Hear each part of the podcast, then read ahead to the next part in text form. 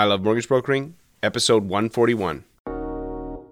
Want to rock your mortgage business? Then crank up the volume with your host, Scott Peckford, on I Love Mortgage Brokering. Hey, Broker Nation, it's Scott Peckford here from I Love Mortgage Brokering. Today on the show, I have Adam Lawrenson of AdLaw Appraisals. Adam is the president of AdLaw, and the company is based out of Delta, BC. They service the entire lower mainland. Adam is an entrepreneur who happens to be in the appraisal business. He's very forward thinking in his marketing and business building strategies and has quickly made a name for himself in the lower mainland as a top notch appraisal company. In this episode, Adam and I talk about how he got into the appraisal business and some of the lessons he has learned building a successful appraisal company in such a short period of time. I think you're going to enjoy this episode. This episode is sponsored by Pioneer West Acceptance Corp. Pioneer West is a private lender in BC and Alberta. Now, normally when we have sponsors for the show, it's because I, I personally use their product and service and I can give them my 100% recommendation. In this case, it's a little different. I don't personally do B deals. So I decided to do some background checking on the crew at Pioneer West Acceptance and found that everyone I talked to said they were fast, down to earth, and underwrote deals if they made sense, which is exactly what you're looking for in a B lender. Another cool thing about Pioneer West is they still have money to lend. I've been hearing some lenders are running low on cash, not these guys. So if you're a broker looking for to do your next B deal in BC or Alberta, check out Pioneer West Acceptance and tell them you heard about them on I Love Mortgage Brokering. This episode is sponsored by Lendful. Lendful is an unsecured lending platform that does unsecured loans up to $35,000. They're an online lending platform. They're super easy to work with. You simply send them an email and they take care of the rest. Your client fills out an application, and if an approval is issued, they can get their money within 24 hours directly deposited into their account. Oh, and they pay you 1% referral fee. Check them out at lendful.ca.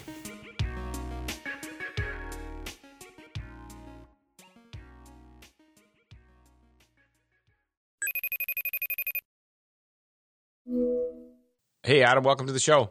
Hey, Scott, how are you?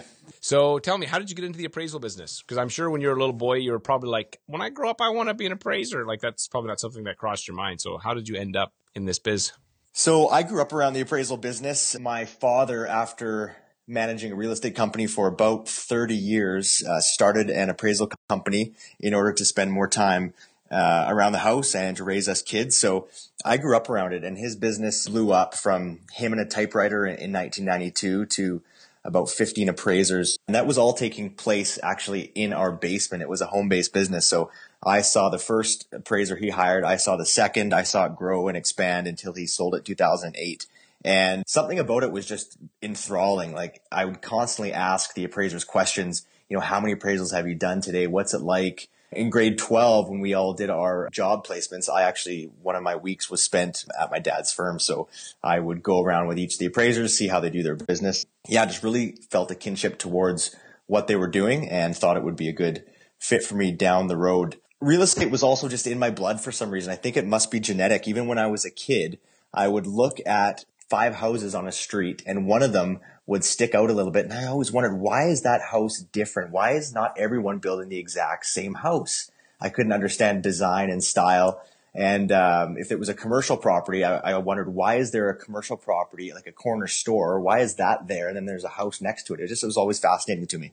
Mm-hmm. So you were like a little kid who actually wanted to be an appraiser. So I've, I've asked this question to so many people that like actually no, I was that little kid who wanted to be an appraiser because you saw you grew up around it, and so and you had this fascination. It reminds me of like in Sesame Street where you know one of these kids is not like the others. You'd see real estate and you'd be like, hey, how come that house is not like the others? And so then okay, how did you end up though? It's one thing to be around it and then another to actually get into it. And it sounds like your dad sold his business, so you didn't inherit his business. You had to like, did you start from scratch or what happened? Yeah, correct. So my path to becoming an appraiser was a little bit different. Uh, I, I, don't think anybody has a clear path to become an appraiser. Like you said, it's not something that you're really fascinated with. You know, your doctor, lawyer, rock star, race car driver. So I did not want to really follow in my father's footsteps and to be honest, he didn't want me to follow in his footsteps. He had bigger hopes for his son than to become an appraiser, which in hindsight, you know, I appreciated. So what I did was I went to school. I graduated with a bachelor's of business administration with entrepreneurial leadership. And I went traveling as did my, my brother and sister. So I followed in their footsteps in that regard. And then I went into banking. I worked for a credit union in town and understood kind of the mortgage side of things, as well as worked for Coca-Cola. I was an account manager with Coca-Cola and that's kind of my history prior to becoming an appraiser. And while I was at Coca Cola, I just thought, you know, I can't sell sugar water to kids much longer. It was just, it was very high stress, 24 7.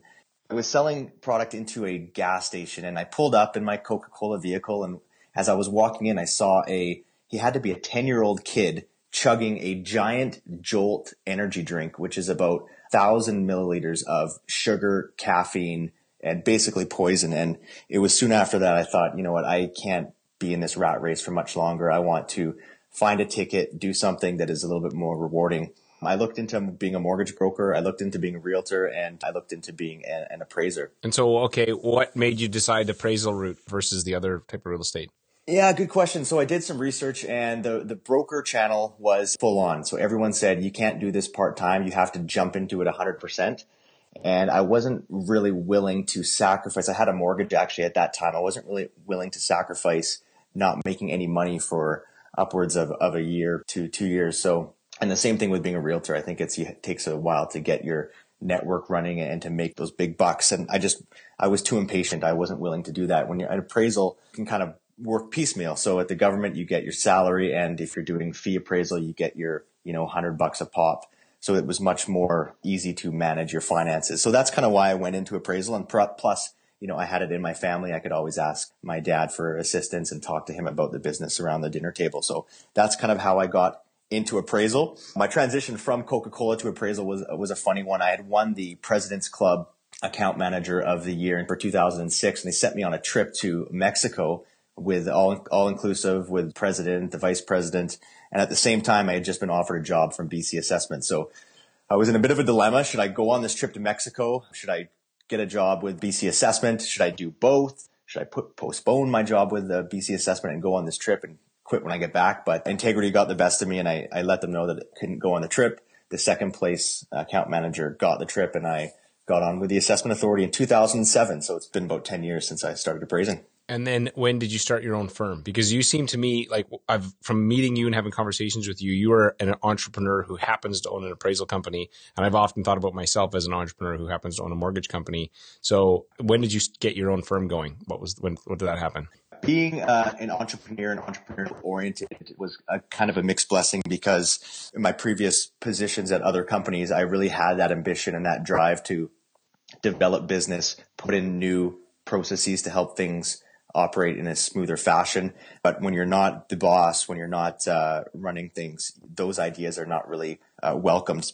However, when I started my own company in 2013, every idea I had, everything could be executed quickly and you know provide the, that value to the end user within a matter of days, where previously I couldn't. I couldn't do that. So examples of some things that we do that small companies can get and execute quickly are, um, you know, sales and promotions. So we're constantly trying to, uh, you know, give away free product, get our name out there, networking. So I'm trying to speak at various office uh, monthly meetings, talk about our company, talk about issues with appraisals in the valuation industry specifically, and yeah, just try to do those things that I learned in the entrepreneurial program and pass that on to the uh, to the clients. So, what's but give me an idea because you seem from my conversations with you. What give me an idea of something that you guys have tried, like initiative. We were using a basic email platform that was based out of a certain way. I think it was Bluehost Web Design, and hopefully they're not listening because it's a it's a dump on them.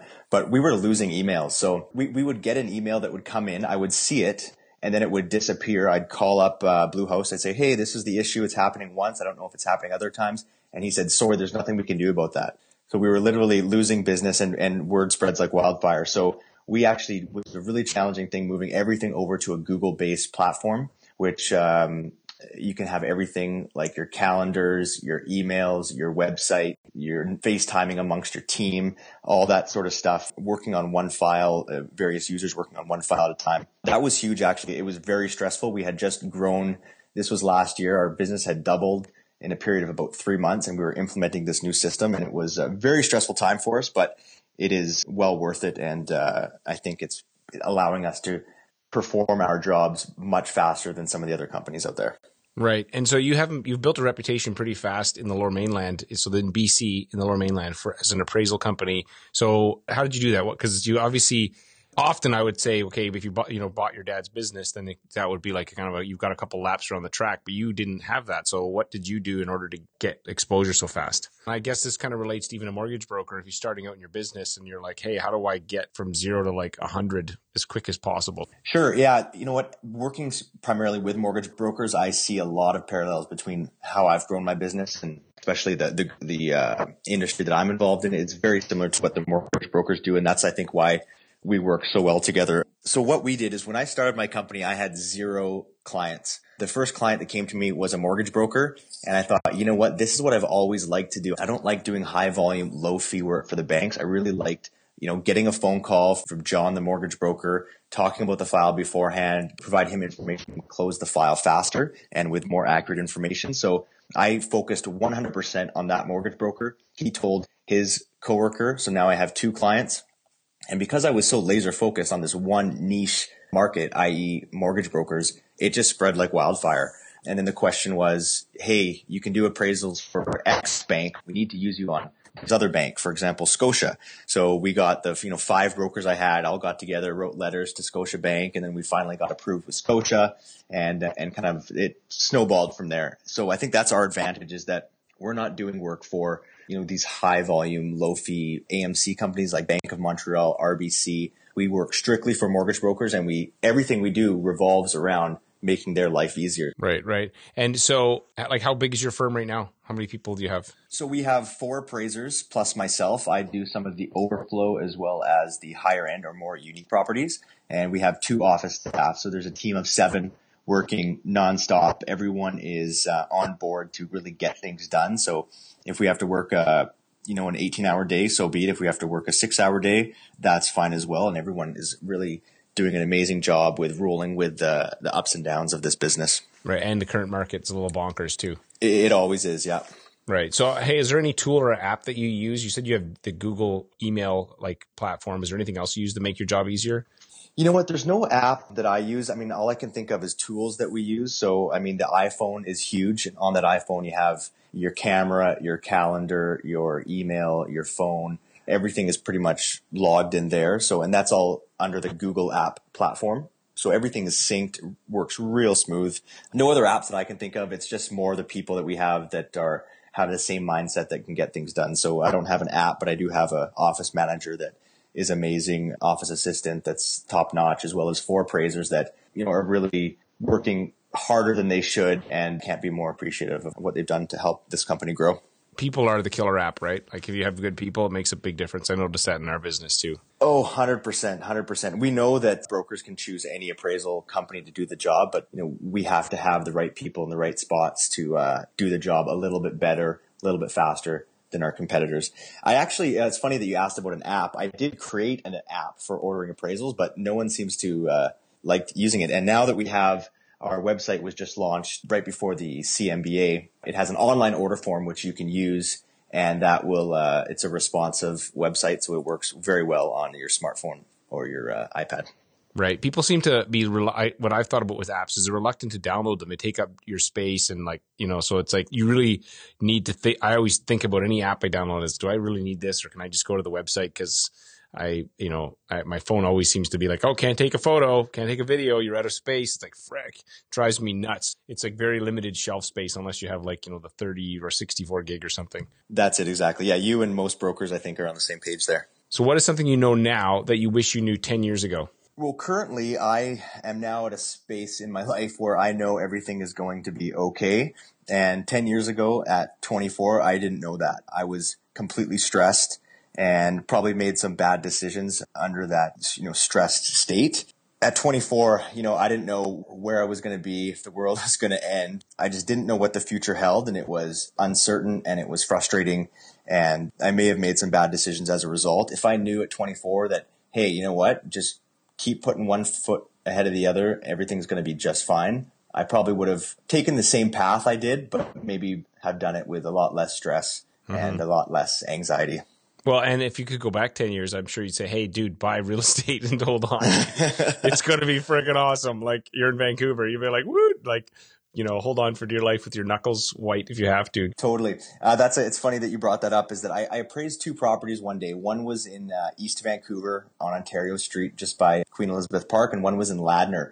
Both were purchased originally, I think, in 2009 or 2008 for like 400,000.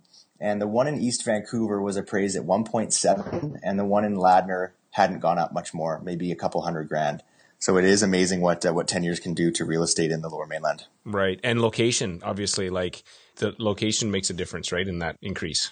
Oh, totally. Like, yeah, Ladner just went up 20% and East Vancouver had gone up, you know, 200%. So it's, uh, yeah, if we all had a crystal ball, it would be pretty phenomenal, but uh, we don't. So yeah, but I would just take it easy. I mean, at 24, I would just kind of not try to push the envelope so hard in every corner and just, you know, one foot in front of the other, everything's going to be all right. Listen to some Bob Marley.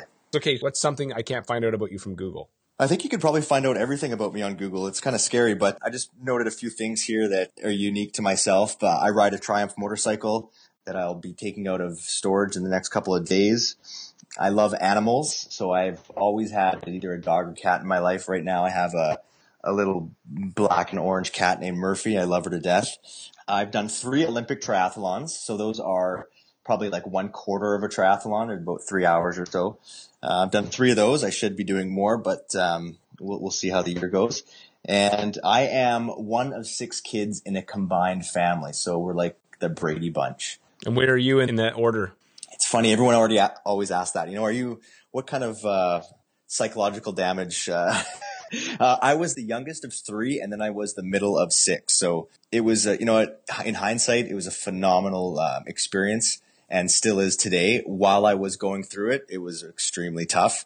But, you know, now I know how to share and, um, I have five siblings that I love dearly and I wouldn't want anything else as far as the family's concerned. And I put one other thing here. When I was out of high school, I was in a band that wrote some rock songs and I performed an entire concert, six songs, and I made up every single word at that show. So uh, if you listen to it, it's all just me mumbling and it's uh, it's quite funny. So you won't find that on Google, that's for sure. No, that'd be awesome. We'll put with this show you can watch. And actually, if anybody, if you haven't met Adam, he looks like a freaking model. Like I, I, I always joke, he always looks so sharp, and you're like, you know, Calvin Klein. So that's something. Any of the lady listeners, I'm just saying, you may want to go check him out. You know what? You joke about that, Scott, but I actually did one modeling shoot in my life, and it was for people that basically had uh, had real bodies.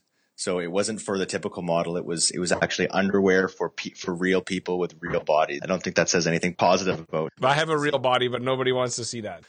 So I want to ask you an appraisal question. So as an appraiser and as somebody who owns an appraisal company, which which of the services like NS, NAS, Solidifi, Brook, which one is do you guys find the easiest to work with on your end?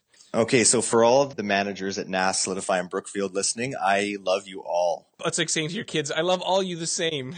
They're equally fantastic in, in all facets. No, they're all a little bit different, but they all serve the same purpose. They're there to, you know, mitigate appraisal fraud, uh, ensure accuracy and consistency with appraisals. And sometimes if you have a one-off appraisal company, you don't really know what you're getting, but they're put through the filter with these three AMCs. And so you kind of know what you're getting. So I do love them all. They are here. I believe they are here to stay and we have to just work with them as best we can. The ones that I like the best are the ones that have the best and easiest way to communicate to the broker. So the appraisal appraiser broker communication is uh, easy and uh, seamless. I like the ones where the fee changes that need to be made because no two properties in uh, the lower mainland are alike. I want the fee changes to be uh, simple and not kind of a, a one-two punch to the end client as well as I like the AMC that doesn't ask a lot of silly questions. Um, an underwriter for First Nat or MCAP or Equitable, you know, they ask pretty discerning questions and, and they're fair questions. Sometimes you get someone at the AMC that asks a, a kind of a ridiculous question. You just gotta, gotta answer it without saying anything else and on to the next one. So, you know what? They're all good. They're all here to stay. I prefer if you can use one that you can choose the appraiser. That way we can keep the relationship and ensure the file is, uh, is completed with no issues. Right, that's good. It's very political. You, if, if you know when you're done appraisals, you should become a politician. That was like as politically correct and accurate of an answer as I like. Uh, I'm just. I, I, said that with with my thumb up and a and a little grin on my face too, like uh, like Bill Clinton. Okay, so if you weren't an appraiser, this is my last question for you. So if you weren't an appraiser, I said, "Hey, dude, you're not allowed to be appraiser anymore, but you can stay in real estate." Would you be a realtor or a mortgage broker, and why? Well, I'd be a mortgage broker because that's who I deal with day in and day out. So I feel a kinship towards uh, the mortgage broker profession and what you guys go through on a daily basis. So it's something that I would like to actually pursue. I did pursue it a couple of, uh, probably about 10 years ago. Like I said, I passed that exam, but I didn't pull the trigger because it was a full time thing. But now that I understand the business a little bit more, it might be a ticket that I pursue down the road, but we will see. Realtor, uh, that's not my bag. It's just, it's too up it's too down, and uh, realtors are salespeople. I think they will all admit that they are industry experts, but they are salespeople as well. And I've been in sales, and we tend to subconsciously say what needs to be said in order to make the sale. And I don't want to be in a position where I have to compromise my integrity. That's why I like the appraisal business. It's pretty black and white. You don't have to kiss up to anyone to really uh, do your job well. Right. That's awesome. Well, hey, man, I really appreciate your time today. Where can people find you online? So we are www.adlawappraisals with an S.com. You can email me anytime, info at adlawappraisals.com. If you have a question or concern or need to know the value of a property before proceeding with a file, you can always give me a shout. Right. And so anybody listening can go to ilovemortgagebrokering.com. We have show notes, links to Adam. Man, I really appreciate your time and I, I think you're doing some great stuff and good chat with you today. Hey, Scott, thanks a lot for this opportunity and uh, we'll talk to you soon.